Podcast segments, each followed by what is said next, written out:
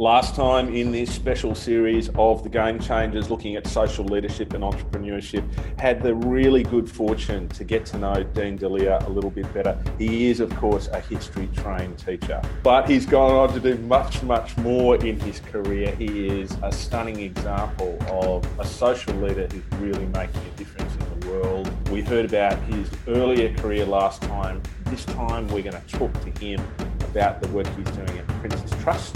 Can't wait. Let's go. Dean, thanks so much for joining us again. I really, really appreciate your time. Oh, thank you so much, Phil. It's, it's an honour to have the opportunity to talk about myself.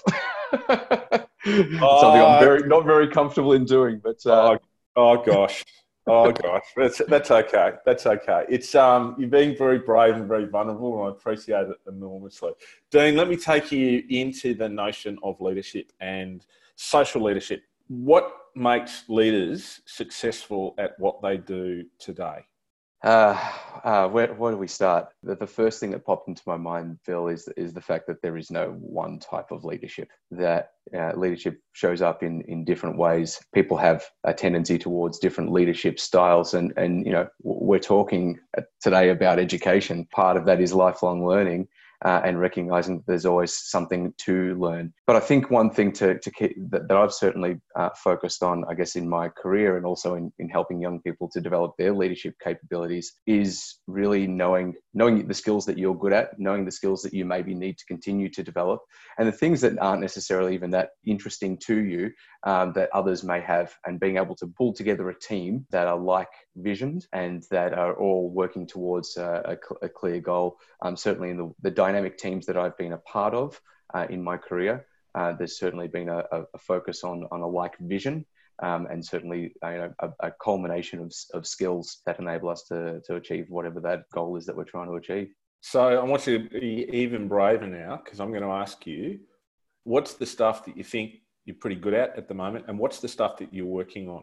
We focus at, at Prince's Trust on ten, uh, you know, internationally renowned uh, enterprise skills, or what used to be called soft skills, future skills, whatever you want to call them.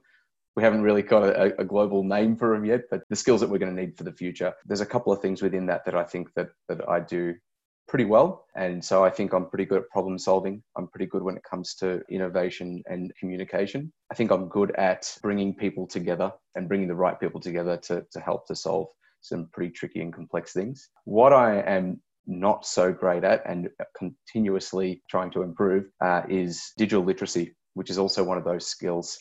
Uh, not just being able to use the internet, but being able to, you know, make things, break things, remake things, being able to design in the digital space, as well as being able to use, you know, as I said, use Google and use platforms. So how do, how do you know that's the one that you need to work on? Walk me through the decision-making process that says, you know what, I've got limited time and energy and resources because I'm a busy fella. So uh, that's the one that I'm going to focus on. So we've created an enterprise skills quiz at Prince's Trust Australia, which asks you to self-assess, I guess, against against ten skills. So effectively, it's an online tool, takes about ten minutes, asks a series of questions around those ten enterprise skills. And at the end, you get your results, which are your own take on how you rank yourself out of ten against those ten enterprise skills. So I guess I learned pretty quickly, and, and, and it was quite humbling to see which ones uh, were my top and which ones are the ones that I could potentially work on. You know, and, and I guess once you've got that information, there is a real opportunity to continue to develop those skills. And that's certainly the premise for what we've been designing, co-designing and kind of delivering at Prince's Trust Australia. So there's an evidence gathering process. You've got to put yourself through it. How did it feel when you were doing that sort of thing and then, you know, the numbers come up and you look there and it's it's good, and you look there and it's not so good? How does that feel for you to walk through that process of self-assessment? I think probably like a lot of people out there, I'm, I'm, I'm my worst critique, I guess. So I'm always looking at the things that I can improve, and it's probably harder to to look at the top end of things and, and the things that I'm good at. And I think also in an Australian context where we have tall poppy syndrome is a real thing. I feel like we're in a culture where we're not very comfortable in talking about the things that we're good at, um, and probably more comfortable in talking about the things that we, you know, can improve on. Um, so what I actually found, Phil, is that when, when it came to the, the ones that were sort of on the top, things like problem solving and, and innovation, that I knew I had experiences that have helped me, have enabled me to develop those skills. Um, they're the ones I've probably least comfortable in talking about. Yeah, isn't it interesting? Um, you know, we finished the last conversation in this series by talking about the notion of we teach who we are, and we need to be prepared to do that then, don't we? We need to be able to present ourselves as we are. You strike me as a person who deals in the currency of vulnerability with some assuredness. Has that always been the case, or has it been a bit of a journey to get there and, and, and to be able to present all sides of Dean D'Elia rather than just the flash bits? Absolutely, through trial and error, through a lot of a lot, and a lot of error. Um, yeah. In our last conversation, uh, we spoke uh, a little bit about my sort of early career path, and I'll give you a snippet of of kind of what happened throughout the rest of it, because I think it really plays to, to your question. So I went from not really knowing what I wanted to do to trying out this education thing, for that really being something that I really got into, not for profit, focused on education, really looking at systems change both within Australia and, and globally. But I did get pretty frustrated with both the sort of not-for-profit sector and education sector for a while. I felt like there was a, a fair bit of wasted resources, um, a lot of people talking the talk, but not necessarily walking the walk. And I, and I made a decision, probably out of ego, or definitely out of ego in hindsight, um, that I was going to leave the sector. I was going to throw my hat in the ring and become an entrepreneur in a completely different sector to what I knew. I was sort of looking at where were the opportunities to really, I guess, become uh, financially uh, independent, so that I could then use my resources to make the systems better. I started my own company in distribution of wearable technology, had some massive wins and some epic, epic failures in my first couple of years in being an entrepreneur, and actually ended up liquidating the company before its second birthday. I learned so much through that experience. And I remember, at the, you know, before starting that that business, a mentor of mine said, if you, you know, if you want to go out and learn business, go and start a company, and it's the best personal development you'll ever do. I certainly felt that. Um, and what I learned through that experience, there were so many lessons, but one of them was it really grounded my understanding of my passions and the importance of pursuing your passion. You know, and I did this thought exercise at the time, which was, you know, if I had unlimited resources, so say fifty million dollars in the bank, how would I be spending my days? Sort of post the whole going out and buying Ferraris or whatever else you wanted to do. Um, and then the second question was, if you had limited time, so literally got the call from the doctor saying you've got X many days or months to live, how would you spend your days? Neither of those were in my job or my business that I'd created. And what I really learned was I, I really, really missed Um, my work having impact and actually working in education. What I also learned is that my three core values were the things that drove every one of my decisions and actually were fundamental to who I am. Those being uh, justice, integrity, and vulnerability. So when you ask about, you know, assuredness and vulnerability, I think it comes from having lived experience of failure and then failing forward, lived experience of moving away from something that was a, you know, potentially not the path that was contributing to my higher self, but also, you know, under, really understanding the importance of connecting to your, your passions and your values, and what the amazing things that can come from a life when you start to focus on those things and actually name them. There you go. And I, I should just point out for folks that, um, I had absolutely no idea what Dean's driving values were, so it just speaks to the authenticity. I had um I had an experience, I guess, when I was I, I think I would have been about twenty-four, and I was doing a a year ten parent teacher evening, and uh, I was giving some um, absolute stick about her son, who was pretty normal fifteen year old, and I was a fairly self righteous twenty-four year old teacher. Uh, It's hard to imagine, isn't it? Uh, it's very hard to imagine, but nonetheless, it was there. And uh, I'm I'm banging on about, you know, what are his values and this and that and the other, and I need him to be a better young man and all this. And she just turned around and she said, "What are your core values? If you're banging on about values so much, what are your core values?" And I went, um, dub, dub, dub. And she just said, "Well, don't you dare lecture me and about my son if you haven't even got that sort of stuff sorted out for yourself." Yeah. Fair credit to her. She then rang me up about three or four days later and she said, "I was pretty tough on you. Do you want to sit down and have a cup of coffee and talk about it?" And I did. And she was incredibly helpful for me, you know, and and and, and the, the, the three that have always guided me from that day are loyalty, service, and integrity. I think they're They're things that I find are wonderful challenges and wonderful goals. I don't ever imagine that uh, I'm, I'm in any way perfect. Yeah. Um, but that's, but that's the way. I want to talk about teacher perfectionism for a moment, because it's a real challenge for those of us drawn into education. I want to start by telling a story. On the weekend just finished, I ran into a very dear old mate of mine. We'd been at school with each other, but we had, but because of life, we haven't seen each other very much after school, and, and we're sitting down having a cup of coffee, talking about things. I'm going to give a shout out to Nicholas Plowman. Thank you. It was lovely catching up with you the other day. Nicholas has been involved in uh, with his brother in uh, in a meditation app called Insight Timer, which is now the third most used meditation app in the world. Wow. And the eighth most visited platform. And listening to him talk about it, it was it was so uh, he, he's such a humble guy, and and he's sitting there and he's saying, do you know, it's only because of the mistakes I've made that we're able to do what we're doing right now. And I'm still not getting it right along the way. And I just thought, oh, wow, that's just, that's just, that's, that's just absolute gold as a lesson. We start in education, perhaps with a sense of a desire to fix things, to make a difference, to drive improvement, to propel everything forward. And we become trapped by a sense of perfectionism, don't we? How do you let go that perfectionism? How do you let go the need to be not only perfect at what you do, but for no one to see any of the mistakes? I think what's really interesting is that, you know, as we start to move from subject-based learning and into, you know, skills and, and mindsets and capabilities for the, for the future of work, what used to be the the sort of old mindset of the teacher being the expert is really starting to, to shift.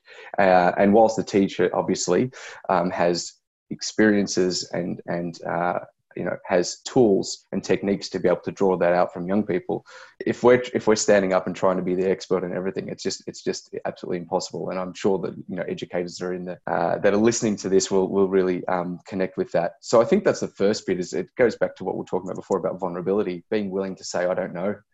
Uh, I think is really important, and being able to accept as well that we're all doing our best. It's interesting that um, in some of the work I've done in the past with teachers trying to learn a new skill set or, or trying to introduce a new topic like enterprise skills, what we found is the biggest barrier to teachers teaching enterprise skills is that they don't feel like they are enterprising, which is re- really interesting when you think about what it actually means to be a teacher. When you think about the skills that, that are required every day, the enterprise skills required every day by a teacher, they do it, you know. Teachers are some of the most enterprising people that uh, and professionals that I can think of. Um, and, and, we've, and we've just seen that over recent months with the whole COVID thing. The adaptive expertise and the self-efficacy of our profession worldwide has been remarkable, mm. absolutely remarkable. And, and this is part of the thing, I guess, that's inspiring Adriano uh, and myself and the whole team at A School for Tomorrow right now, is to say, look at what we can do in education. If we believe that we can do it, let's keep going. Let's keep yeah. moving forward. Let's let's not let's not run too fast, because that'd be silly. Yeah. Uh, but but but why would we want to go back when we can see that we have got what it takes to keep pushing it forward, bit by bit by bit by bit by bit, to adapt to the world that our kids need to thrive in? I want to come and talk, if I can, about Prince's Trust, because I'm really fascinated with the work that you're doing there. For our listeners, both in Australia and internationally, can you just explain a little bit about what the Prince's Trust is, where it's come from, and what it's doing? So Prince's Trust was formed about forty odd years ago uh, by His Royal Highness Prince of Wales, uh, Prince Charles, uh, uh, when he finished up his service in the Navy and got his payout for that. Didn't necessarily need it the way that others might, but really spent the time looking at what were some of the major social issues happening in the U K at the time. Uh, it was during the Thatcher period, large youth unemployment issues at the time, and some of the sort of uh, additional uh, challenges that young people were facing as a result of that. So Prince's Trust was started, really, it's at, at its core, uh, to support young people to transition from education into self-employment or into the world of work. If we fast forward at forty odd years later, the Prince's Trust group works across the globe to really help young people to uh, continue Uh, to think about and to transition um, into this rapidly changing world of work. In Australia, Prince's Trust Australia focuses on three key portfolios, youth being one of them. We also help veterans, defence members and their families to transition from a life of service um, into self-employment. And we also have a portfolio that focuses on sustainable communities uh, and thinking about best practices in the built environment for us to be able to have a sustainable future. So I came on board Prince's Trust Australia a couple of years back, and it was such an incredible opportunity. Having worked in the education sector for quite a few years and working both within Australia and, and internationally, this was really an opportunity to look at the world-leading research at the time about what the future of work is going to look like for young people, to look at some great examples both within Australia um, and internationally on how we're addressing the needs of young people and the future of work. We really went through a quite an intensive co-design uh, process with young people, with educators and with subject matter experts. And we had a, an opportunity to think about what are the needs for young Australians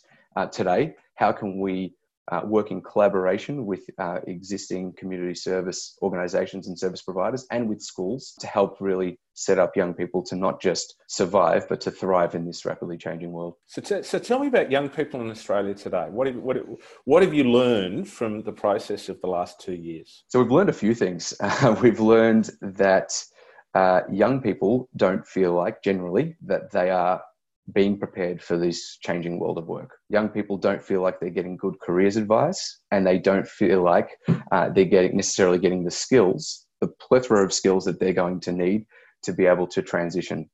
We're also hearing uh, that same message from industry, uh, with industry telling us that generally young people are coming into the workforce without the skills and mindsets that they're going to need uh, to be able to thrive. We know that parents are really scared that their children are not going to find work and find meaningful work. And we also know that teachers really, really want to innovate uh, and want to address some of these challenges, but feel quite hamstrung by systemic pressures, by workload, by teaching to the test. And this combined, I think, really started to give us some insights into how we could work at Prince's Trust Australia to support Uh, the education sector and also to support uh, teachers and, and, and young people to be able to develop the skills that they'll need um, to thrive. So this isn't about the deficit of teachers, and this isn't about the deficit of kids or parents as well too. This is about systems and structures trying to keep up to the volume, pace and intensity of our time and being caught in a time warp. We're effectively talking about uh, the fact that we are working within a system that was designed for the first industrial revolution. We are now in the fourth industrial revolution, and there's clearly a big gap in how our societies uh, has have developed since then. Um, I think that there is an absolute recognition um, that with the, the fourth industrial revolution comes uh, the need for us to develop, I guess, new opportunities for young people to develop the skills that they're going to need to to really push forward. You know, we, we we talked a little bit last time about concepts of voice and agency, and I was talking with a client in Montreal late one night last week, and using phrases like voice and agency, that it was like tumbleweed. You know, they're really good people, but what is this voice thing? What is this agency? So, Dean, what is this voice thing? What is this agency? Why are voice and agency so important to young people today in a way that perhaps They, it wasn't as necessary previously? Is it something to do with this shift from one industrial setting to a, a subsequent industrial setting? So again, the, the research that we looked at uh, really came both from Australian sources, and we looked at um, leading research from across the world as well. We looked at the World Economic Forum. We looked at the Foundation for Young Australians Future of Work research. Um, we uh, looked at a lot of stuff that was coming out of the E U. And what we really found is that came up time and time again is that ethics, citizenship, um, and I guess youth voice um, were, were very, very strong within that. There's a recognition that young people are facing some challenges, but also some opportunities in the new world of work. We know that things like globalization uh, connect us, but also have potential barriers for, for job opportunities. We also know that uh, flexibility in the work environment um, and opportunities in, in how young people can work will really start to play out as well. And we know that automation is going to impact young people as well. I think that those things combined take us into a world that we just haven't seen before, and that we need to prepare young people um, for in, in different ways. but it also means that young people have agency and voice in, in, in different ways. You know, we, we know now that, you know, through the, through the internet and through social media, that young people feel so much more connected uh, to things that might be happening across the world than they would have been fifty years ago, certainly more than they would have been one hundred years ago. Um, and they feel connected to it. But they're still when kids, aren't they? They're still kids. So they're feeling connected. So they're going to need an educational environment that walks them through how to express a powerful and responsible voice, and how to act in a way that's commensurate with their sense of belonging, the achievement of their potential, and, and, and doing what is good and right in the world. Yeah, that's right. And how meta do we want to get here, Phil? Um, we can, know, we, can go, I, teachers, we can go as meta as we want, man. I always go back to, like, what's the point of education? Really, well, what, what is, is what, what, you know, well, you, if, what do you think it is? Well, I mean, if, if part of what it means, if part of the role of education is to help young people to connect to a sense of lifelong learning, to connect to a sense of self, have an understanding of who they are, what they're good at, what they're interested in, who they want to be, um, and then to be able to have an education that allows them to develop the tools to be able to do that. I think that we're kind of on the right track. Um, so if we can help young people to be healthy, healthy, to be happy, and to be, you know, good custodians and citizens, well, then connecting them to, I guess, a knowledge of how to do that is, is, is super important. So having exposure to social issues and ways to lead social action, being, you know, being connected to self, but also being connected to a collective identity is, is super important as well. So I think what we're, we're seeing very clearly is subject-based learning is important and is one part of a bigger puzzle. Social action and having multiple opportunities for young people to be engaged in social action, to have choice within the social action that they contribute to, uh, and to and to develop skills that are going to be necessary for the future through leading social action. I think there's uh, there's something really important and special in that, and also starting to, you know, what we're starting to see through the research is that you can absolutely connect those things. If we're focusing on skills, you can develop skills in real world application. Absolutely. So tell me, give, give me a couple of examples as, as to how the Prince's Trust is hoping to do this in their work in this part of the world. Yeah. So at Prince's Trust Australia, as I, as I mentioned, we started this journey about two and a half years ago. And we started by looking at the research around the future of work. As I mentioned, we, we looked at stuff coming out of Australia through the Foundation for Young Australians. We looked at the World Economic Forum's work into the future of work and a range of other, other things. We then started to distill all of that and did co-design with young people, um, with Uh, teachers and with subject matter experts. We then started to get some design principles for whatever it is that we were going to create and how we were going to serve community.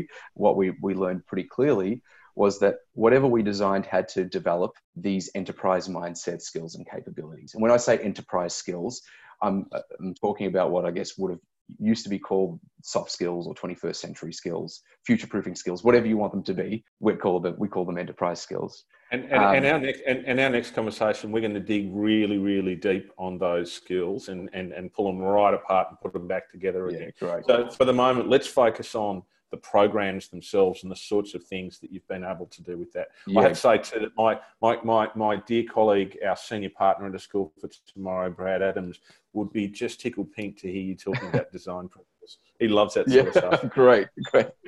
Well, okay, so the other ones that we came up, well, what, what we learned pretty clearly um, were that anything that we were going to create had to be adaptive to any school environment um, or, or educational environment for that matter.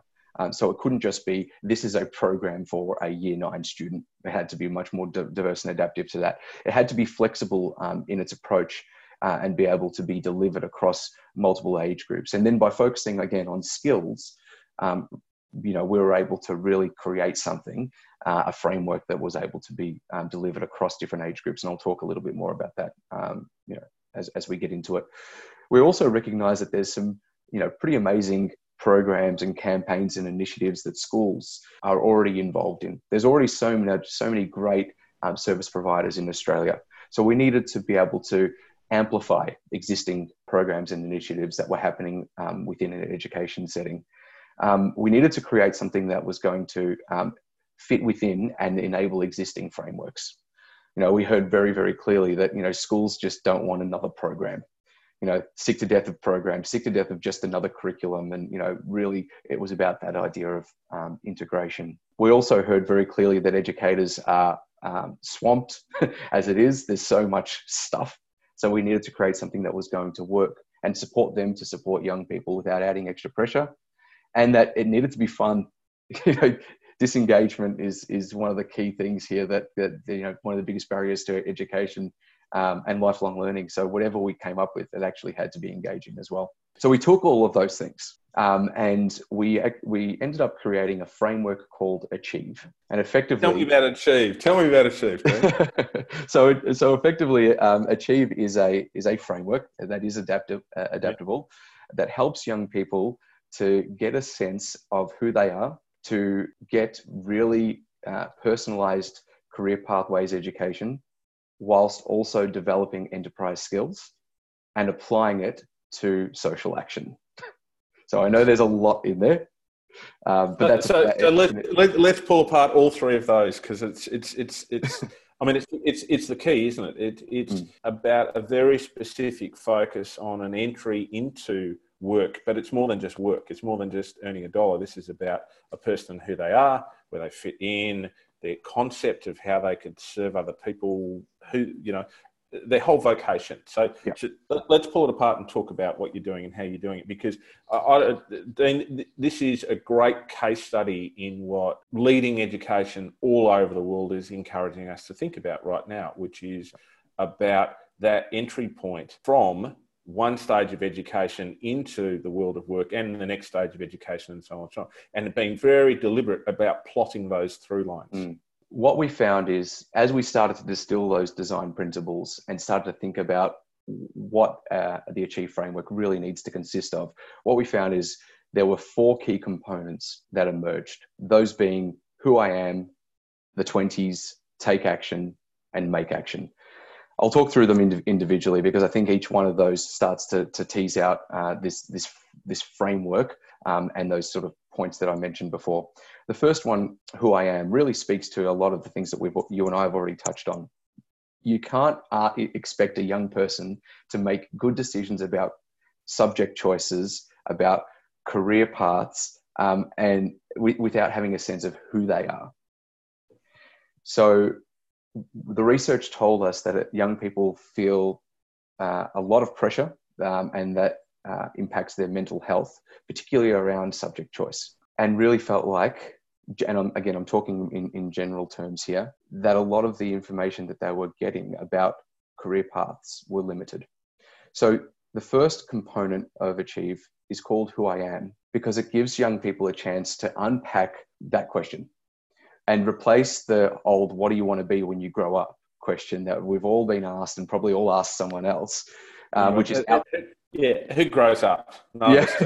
But also, like, it's an outdated question, right? Like, what what do we want to be when we grow up? When is is irrelevant when we think about the future of work, when we think about, you know, that every um, industry is going to be disrupted um, and that most of the jobs that will exist don't exist. So Who I Am starts to give young people a chance to explore, what are they good at? What are they interested in? What do they value? What are the things that they like to do that might be a side hustle or something they do because it's good for their mental health, as opposed to um, you know, something that they are absolutely passionate about and want to dedicate their lives to. So that first component is a, a range of activities uh, that educators can deliver to young people um, and then can be extended on or can be reduced. But it's a, the, the core behind it is really unpacking that idea of who an individual is even before they start to think about careers. Okay, so that's that's who am I. The next component? So the next component is called the twenties. So I should also mention that part of Who I Am uh, is giving young people a chance to um, self-reflect on enterprise skills. So part of Who I Am goes mm. through um, the Foundation for Young Australians job cluster research. Um, so they get a chance to understand this concept of personas or identities that might link to career paths. We also introduced the idea of enterprise skills and why they're important and transferable. So a young person finishes Who I Am with a deeper sense of who they are, but also the importance of these enterprise skills and a self-assessment against these skills. We then move into the second component, which is called the twenties. And they're called the twenties because they consist of uh, a range of activities that are mapped against enterprise skills that take about twenty minutes to do. So it's everything from how do I get one hundred points of I D, to how do I find a mentor, to how do I do a positive visualization, how do I cook a meal, how do I grow food.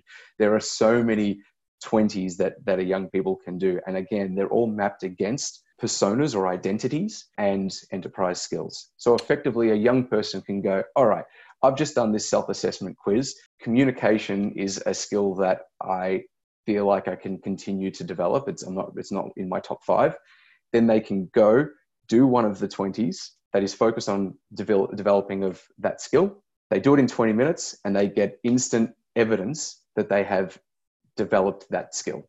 It sounds, it sounds fantastic, Dean. I mean, when, when we go all around the world and we talk to disengaged students, this is the stuff they tell us that they, they want to learn. They really want this sort of practical stuff.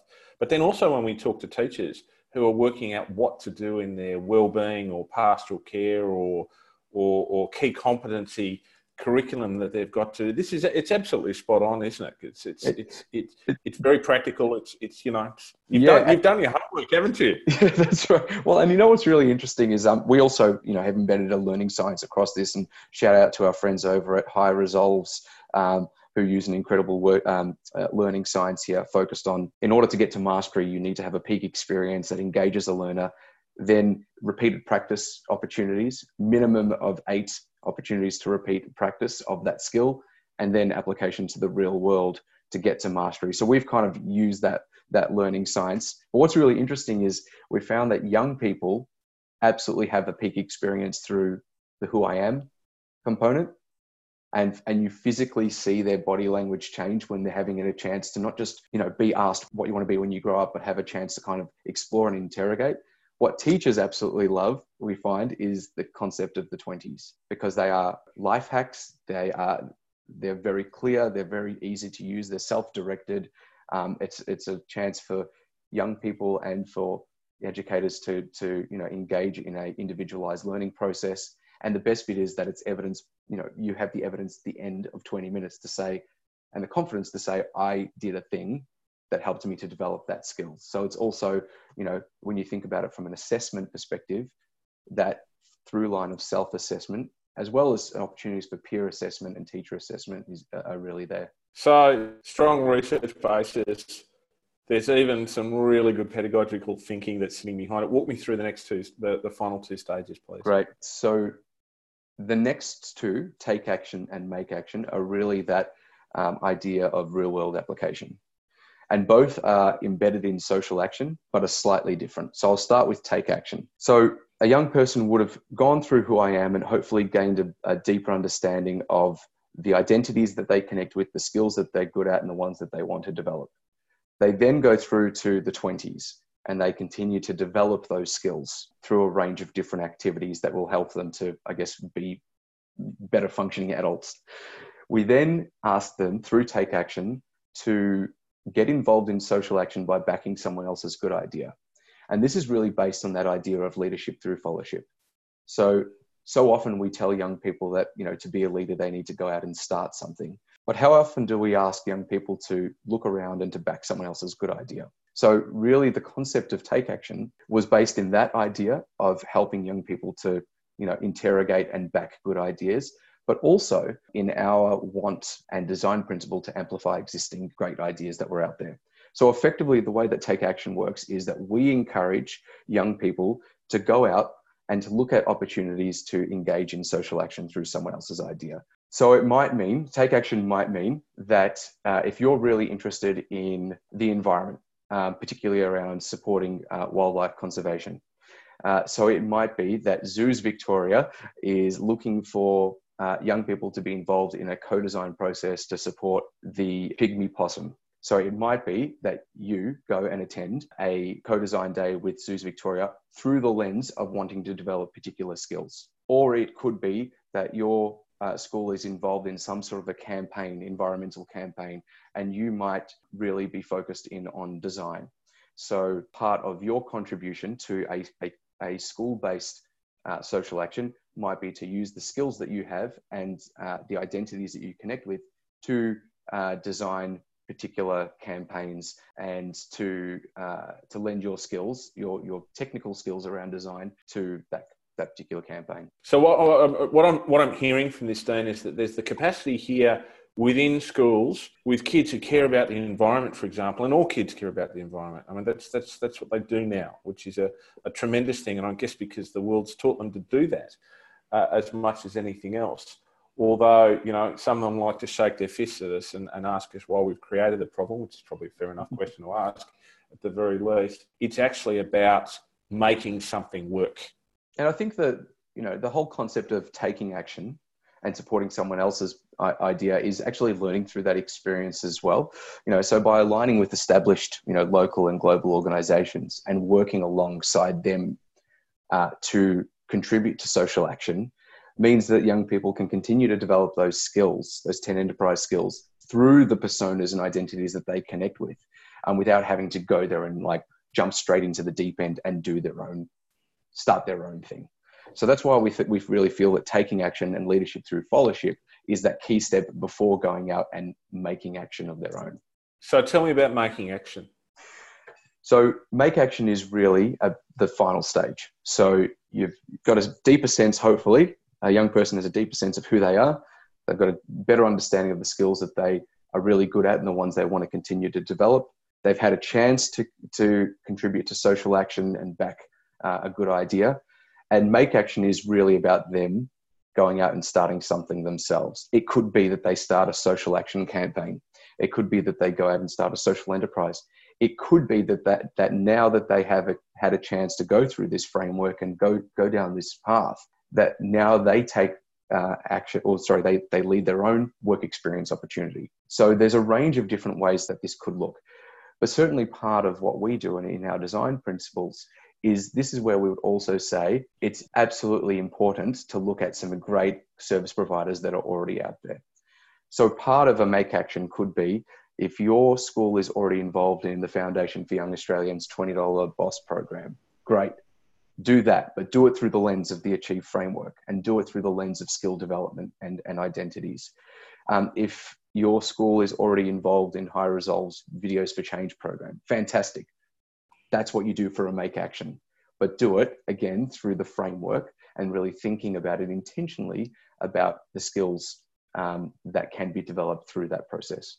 It's so thorough, Dean. It's like this is this is a real education in the notion of how to put together a comprehensive program in social leadership that is equipping, empowering and enabling young Australians in this context, but there's no reason why any of this could be restricted to Australia, you know, young people to exercise that voice and agency that we talked about earlier that the world is encouraging them to have and the world requires them to have. I'm I'm channeling a uh, a uh, I'm channeling a, a, another client of mine right now where you know he's singing. Uh, we're not we're not raising pussycats. We're raising lion cubs.